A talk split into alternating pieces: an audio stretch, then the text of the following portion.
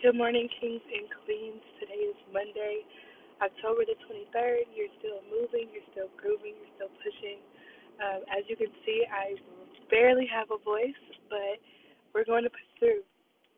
There is one thing that was said to me uh, this weekend that we have to live our lives the best to our to the best of our ability. And this morning, I was doing my devotion, and all I could hear was maybe tomorrow will never come. So what are you going to do today? And as we start off this brand new week, as we start off this Monday, and we keep looking into the things that we want to do, the things that we're we tell ourselves that we are going to do.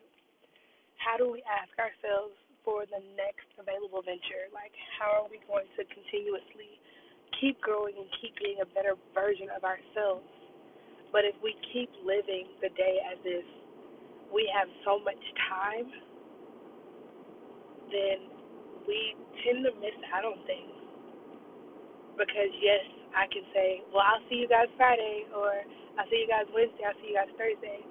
But what happens if tomorrow doesn't come?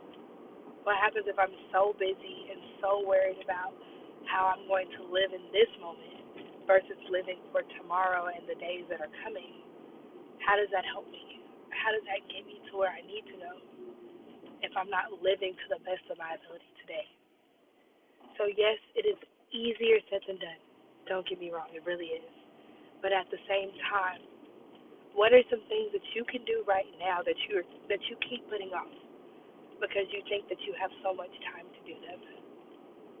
It's time for you to do it because you never know if tomorrow will come or even what tomorrow may bring. Kings and queens, I love you guys for the moon and back. I pray you have an amazing start to your week, this amazing Monday, this amazing thing that we call life, and you keep pushing, you keep moving, you keep grooving. I love you guys, and I am so, so, so, so, so, so, so very proud of you. And depending on my voice the rest of the week will determine how I record. Love you guys.